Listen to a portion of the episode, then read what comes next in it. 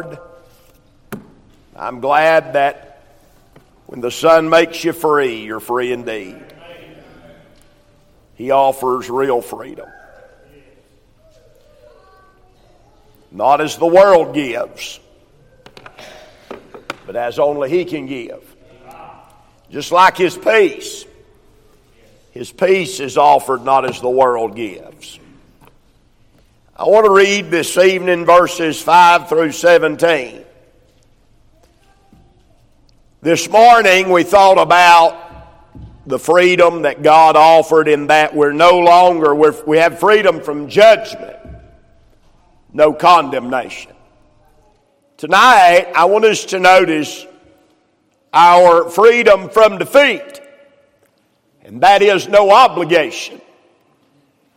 Let's read together, beginning in verse five. The Bible said there, "For they that are after the flesh do mind the things of the flesh, but they that are after the Spirit, the things of the Spirit. For to be carnally minded is death, but to be spiritually minded is life and peace. Because the carnal mind is enmity against God, for it's not subject to the law of God, neither indeed can be. So then they that are in the flesh cannot please God. But ye are not in the flesh, but in the Spirit, if so be that the Spirit of God dwell in you. Now, if any man have not the Spirit of Christ, he's none of His. And if Christ be in you, the body is dead because of sin, but the Spirit is life because of righteousness.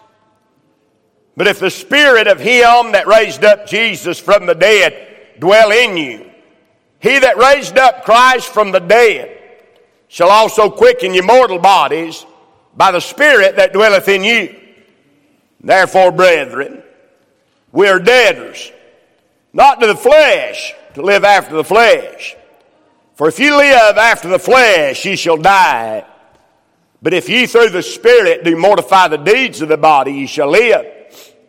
For as many as are led by the Spirit of God, they are the sons of God. If you've not received the spirit of bondage again to fear, but you've received the Spirit of adoption, whereby we cry, Abba, Father. The Spirit itself beareth witness within our spirit that we're the children of God. And if children, then heirs, heirs of God, joint heirs with Christ, if so be that we suffer with Him, that we may, that we may be also glorified together." Let's pray together. Father, in Jesus' name, Lord, I pray, God, that you'd help us, Father, to preach the word tonight. Lord, I pray, God, that you'd strengthen our voice. I pray that you'd help us spiritually and physically. I pray that you'd touch the people of God as they've gathered around here, Lord, tonight. They've come to hear something from you. And I pray, God, that you'd speak through us tonight. Do that now as only you can, and we'll thank you for everything that's accomplished in Jesus' name. Amen and amen.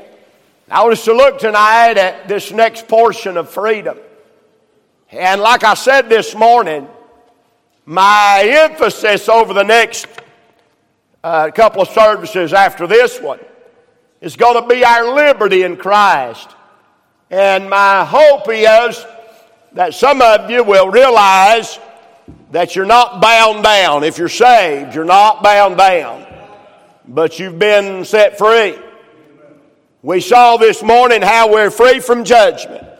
I'm glad uh, that there's no condemnation. That's one of my favorite verses in the entire Bible. I'm glad that I am no longer condemned for my sin. I'll never face God for my sins. Boy, that settles in on you, and that really, that ought to make you smile a little bit anyhow. I never face God for my sins. Boy, that's a blessing. Now tonight, I'm going to deal tonight with defeat and how that the Christian should live from a position of victory. You and I have won, but we know that oftentimes we get defeated, discouraged, I uh, pulled in the driveway at Beverly's this evening and or this afternoon, and I leaned over to get a little sugar from Rachel. I'll tell you what kind of pastor's wife you've got. In case y'all want to straighten her up. I said, I said, I've tried not to be discouraged. She said, you better hush that. You're going to preach on it tonight.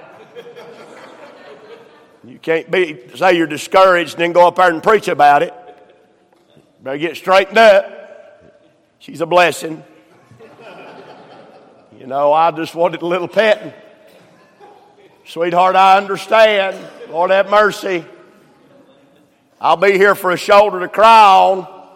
But what I normally get is straighten up, parent. What are you looking so down about? Smile a little bit. That's what I needed. Sometimes we all live below our birthright. We live in uh, attitude of defeat when we've already won. There's absolutely, there's absolutely no reason why the children of God would ever live in a defeatist attitude.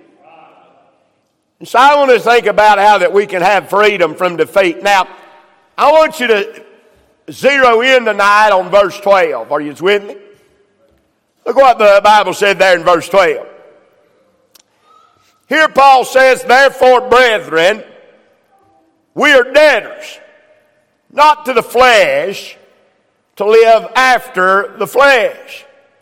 So here what Paul says is that within us, that is the flesh. And sometimes I'm afraid when we talk about the flesh, you think about this outward appearance that everybody sees. This, uh, my fingers, for instance, are not inherently evil. They're not, they're basically an inanimate object. They're at the will of what I do with them. So when the Bible talks about the flesh, he's not talking, it's not talking about the fingers, not talking about this flesh, this skin, but rather that old nature that lives on the inside of every one of us. And here's what Paul said. He said, you don't owe that old man nothing. You're not a debtor to that old man. You're not a debtor to that flesh. You owe him nothing. But let's be honest. Our old man is awful needy. He asks for a lot. He's all the time asking for something. That old man, that old nature, is all the time asking for something. But Paul says you don't owe him nothing.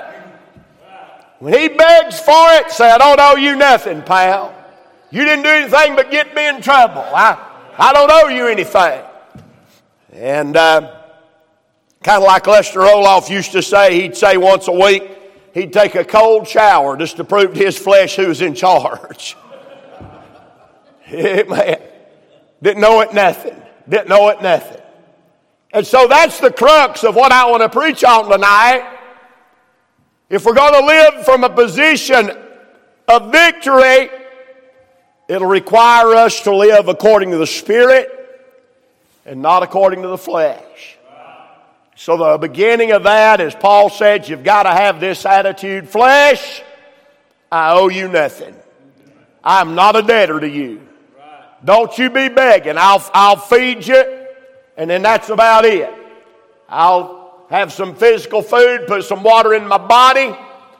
We'll stay alive. But as far as your desires, as far as your wants, I owe you nothing. Instead, my desire is to follow after the Spirit. Now, Paul points out three kinds of people uh, when it comes to the Spirit here in these verses. Number one, there are those that have not the Spirit. Now he talks about that in verses five through eight.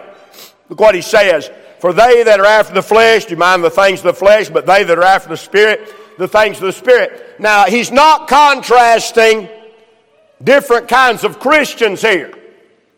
He's not saying there's certain Christians that are spiritual and certain Christians that are carnal.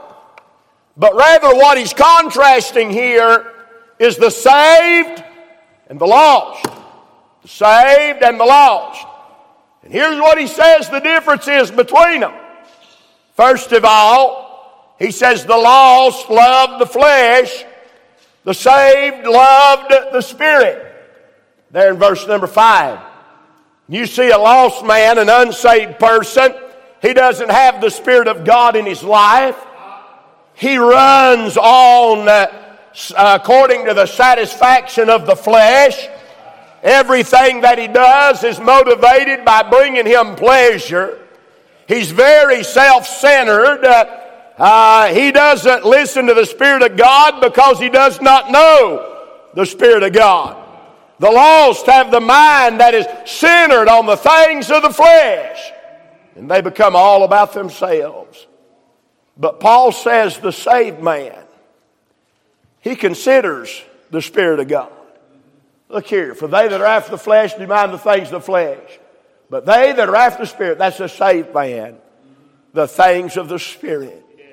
So a saved man, Paul says, and by the way, it's the greatest evidence of salvation, we'll talk about that in a minute, is having the Spirit of God in your life. The saved man has the Spirit of God on the inside, and he lives according to the leading of the Spirit. And often he thinks of others first. He becomes not self-centered. That's how you know that you're being led by the Spirit of God, is because it's not about you anymore. And so Paul makes this contrast. He says there are those that are in the flesh and then those that are in the Spirit. Then in verse six, he says those that are in the flesh are dead, but those that are in the Spirit are alive. Look what he said. For to be carnally minded is death, but to be spiritually minded is life and peace. So here in this verse, he says a lost man that doesn't have the Spirit of God, while he may be physically alive, is spiritually dead. But a man that's saved by the grace of God and is spiritually minded, look, is life and peace. That ought to describe the life of every child of God. When the Holy Spirit moves in on the inside, he quickens us to be alive, and he brings peace that passeth all understanding. That's a pretty good indication you're saved. Then he likens in verses, verse seven, the fleshly man is at war with God, and the spiritual man's at peace with God. The carnal mind is enmity. That means an enemy of God, for it's not subject to the law of God, neither indeed can be. Now, if you study Romans seven, what you'll see there is that the old nature rebels against God. They'll not submit to the law of God. And there's that constant conflict with God. But see, one of the greatest things about being saved is once the Spirit of God enters our life, that puts me and God on the same team. And I'm no longer at enmity with God, but I'm now in cooperation with God. And so Paul points out there are those that have not the Spirit. They're lost. And I'm going to tell you what I believe. I believe there's a lot of people coming to our church never have received the Spirit of God. I believe that. I believe not just our church, but every church. But I don't pastor every church. I just pastor our church. Many years ago, uh, great preacher, he was the leader of the Southern Baptist Convention at that time, Adrian Rogers.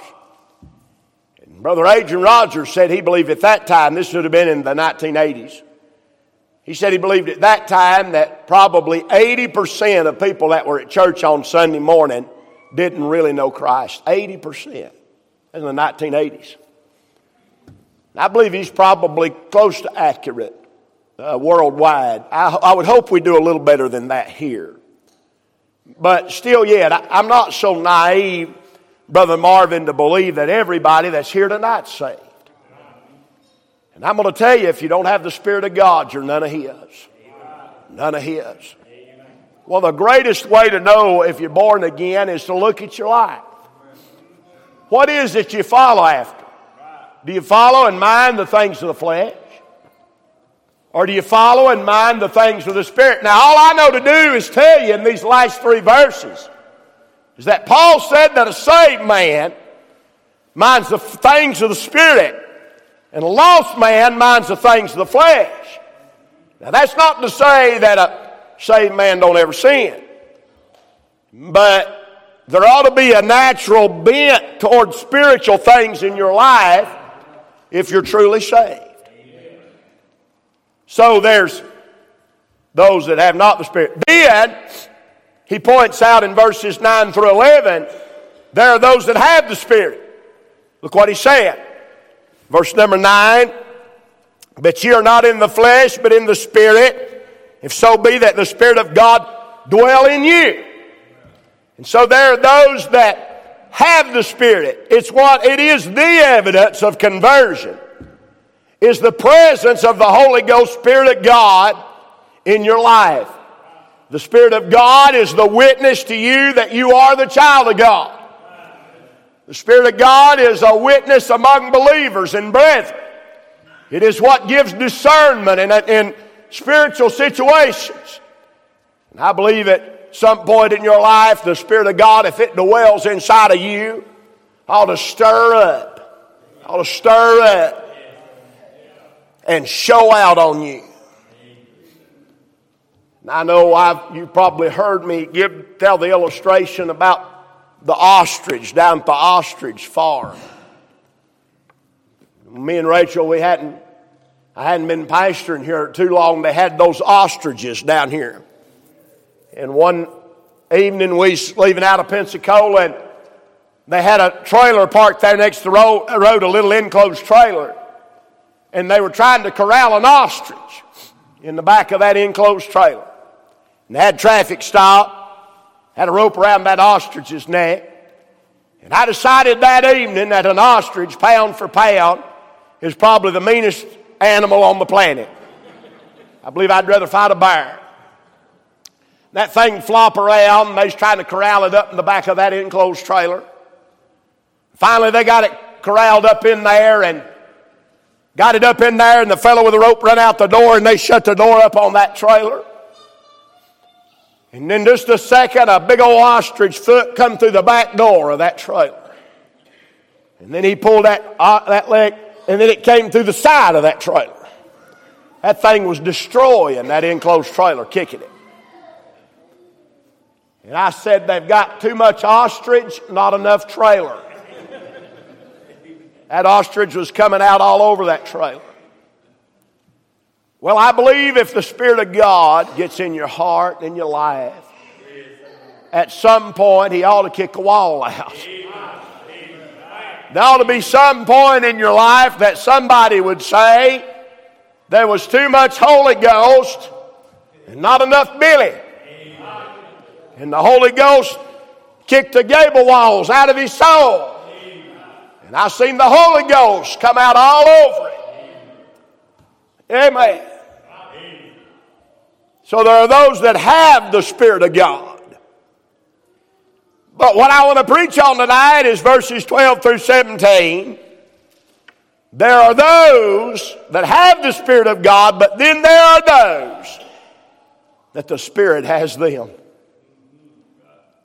Now, it's great to have the Spirit of God, but how much of you does He have? That's the question. That's the question. Look what He said there in verse twelve. He says there, therefore, brethren, we are debtors not to the flesh to live after the flesh. For if you live after the flesh, you shall die. But if ye through the Spirit do mortify the deeds of the body, ye shall live. For as many as are led by the Spirit of God, they are the sons of God. If you've not received the spirit of bondage again to fear, but you've received the Spirit of adoption, whereby we cry, Abba, Father. Now let me make an application for you real, real quick here, and I'll be done, about how we have a freedom from a freedom from discouragement. A freedom from defeat. And it has to do with what the Spirit of God does in our lives. Number one, He is the Spirit of life. You know, when the Holy Spirit moves in us, He empowers us to obey Christ. And then He enables us to be more like Him. And that's life. That's life.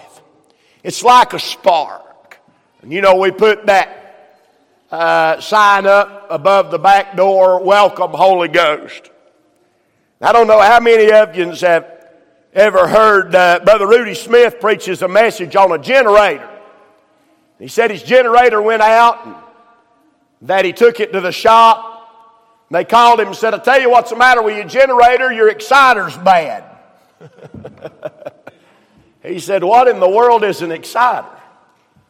"Well, a generator's got an exciter on it. It's what causes the spark, makes the electricity. And you got a bad exciter." He said, "Boy, I got to thinking about that." And he said, "There's a lot of churches I've went to over the years, the exciter had went out a long time ago."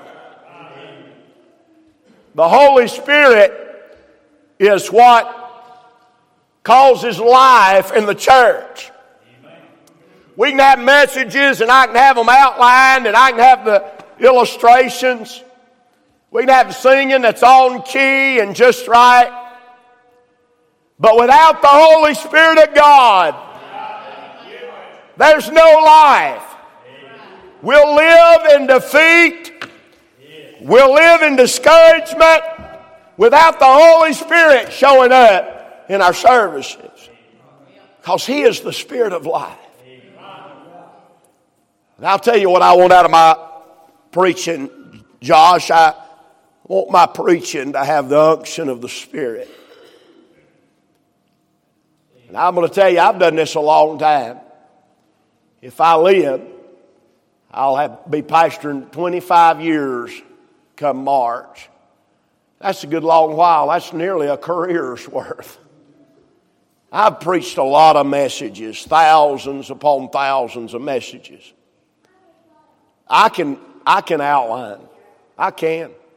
It's a strength. It's something God give me. You can set me down with ten verses and give me ten minutes and I can put together an alliterated outline with points and subpoints. And I mean, I, I ain't bragging, but I can do that. That's one thing I can do.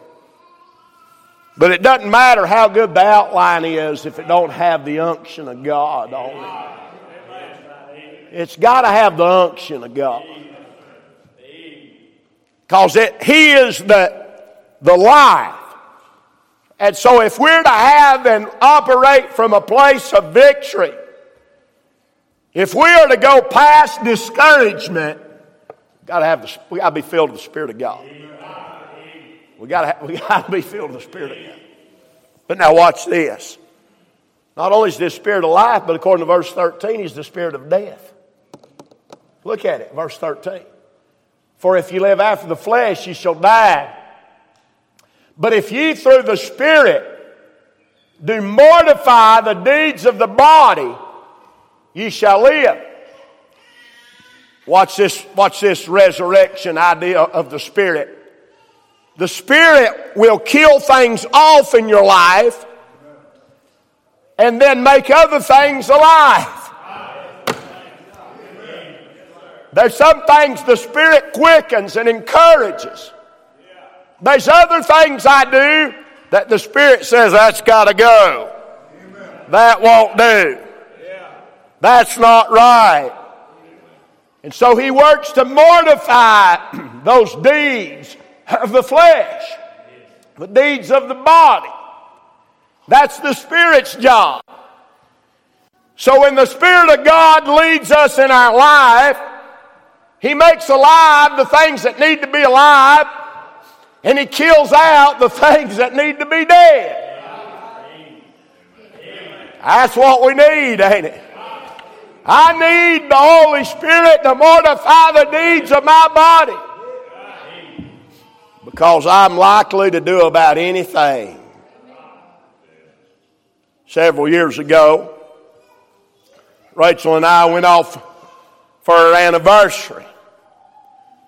That's probably, I believe it's maybe our tenth year. And we're getting ready to celebrate twenty-five. So that may have been fifteen years ago. I don't know.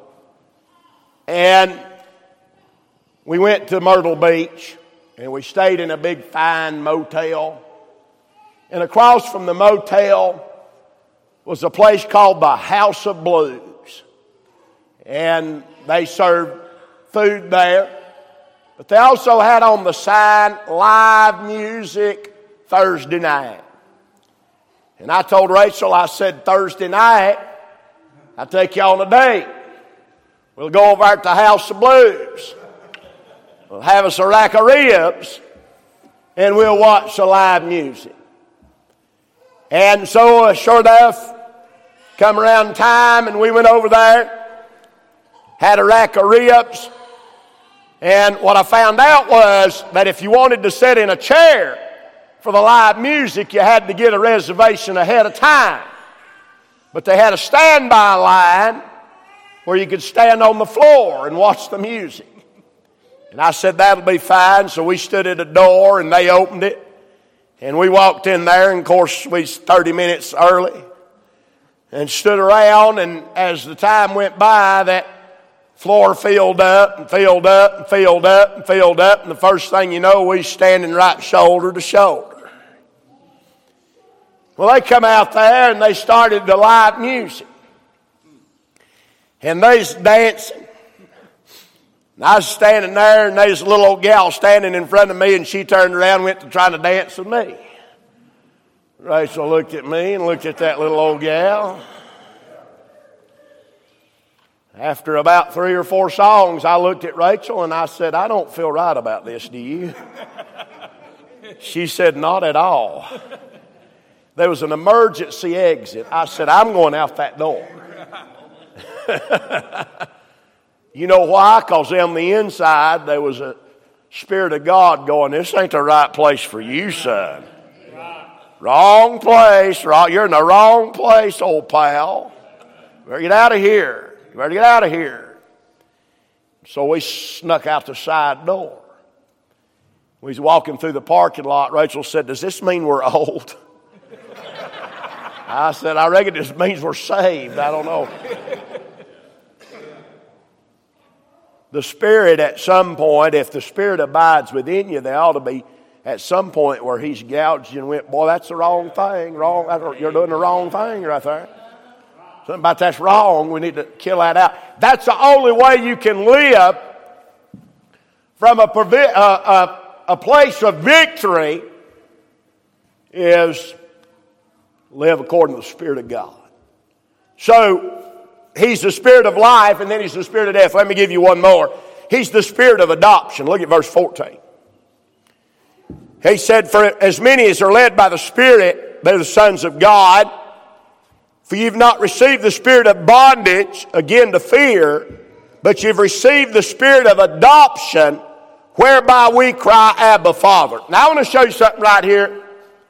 It'll be worth, worth your trip up here tonight.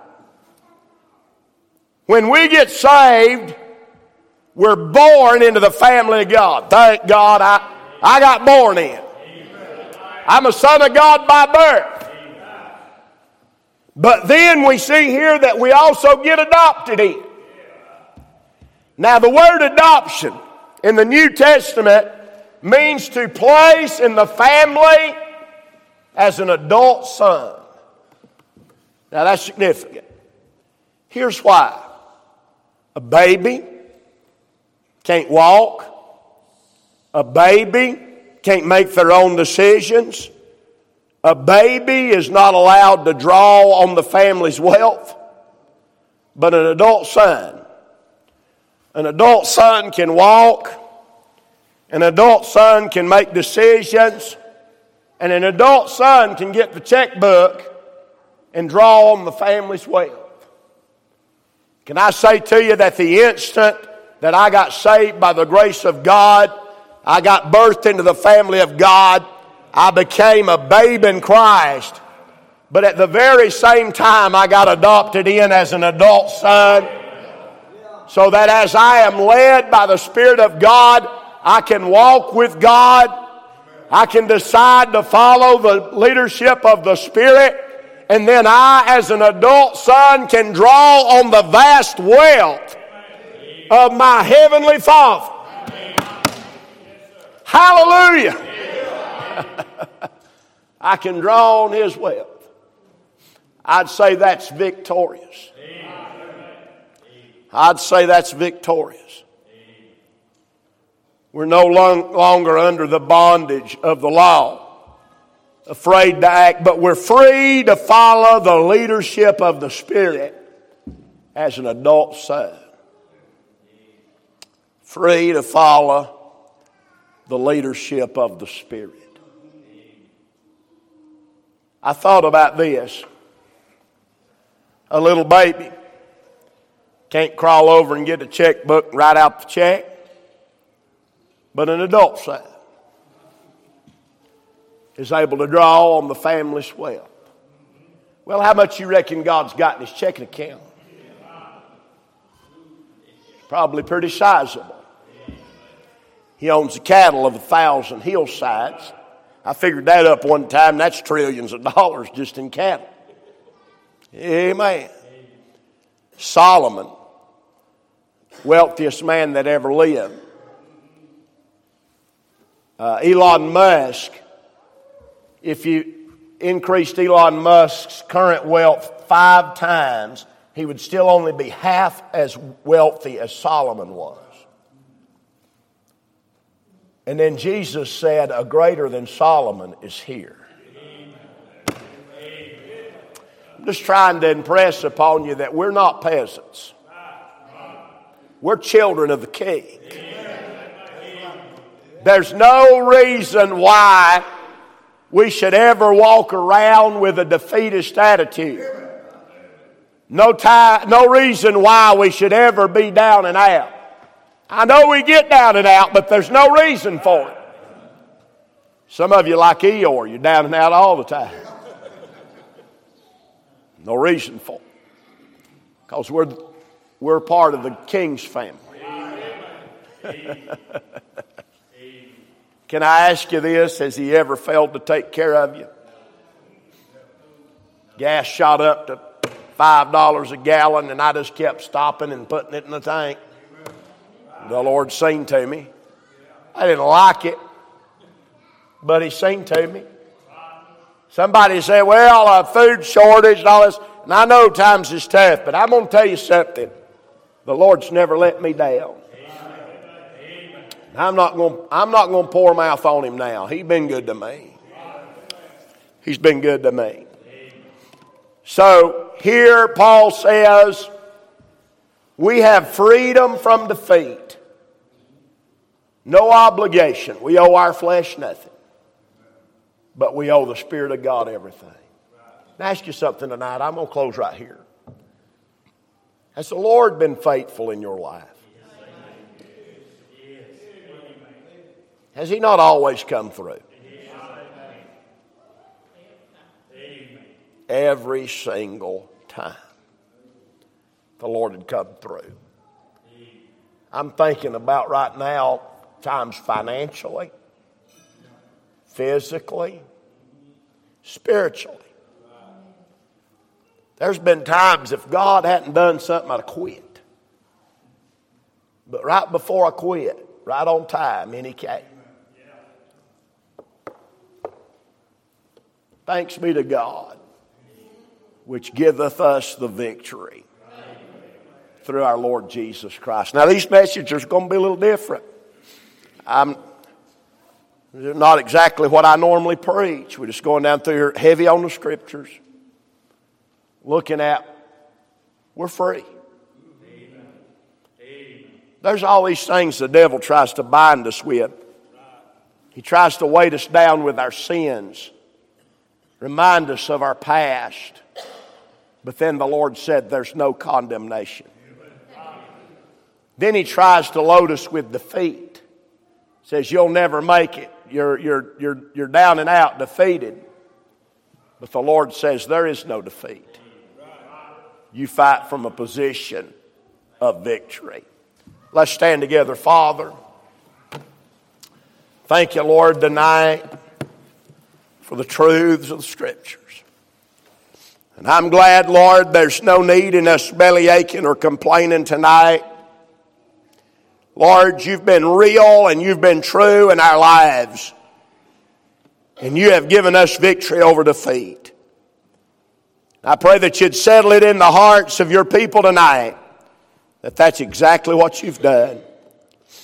Bless us now as only you can, and we'll thank you for it. Our heads are bowed, our eyes are closed. Start not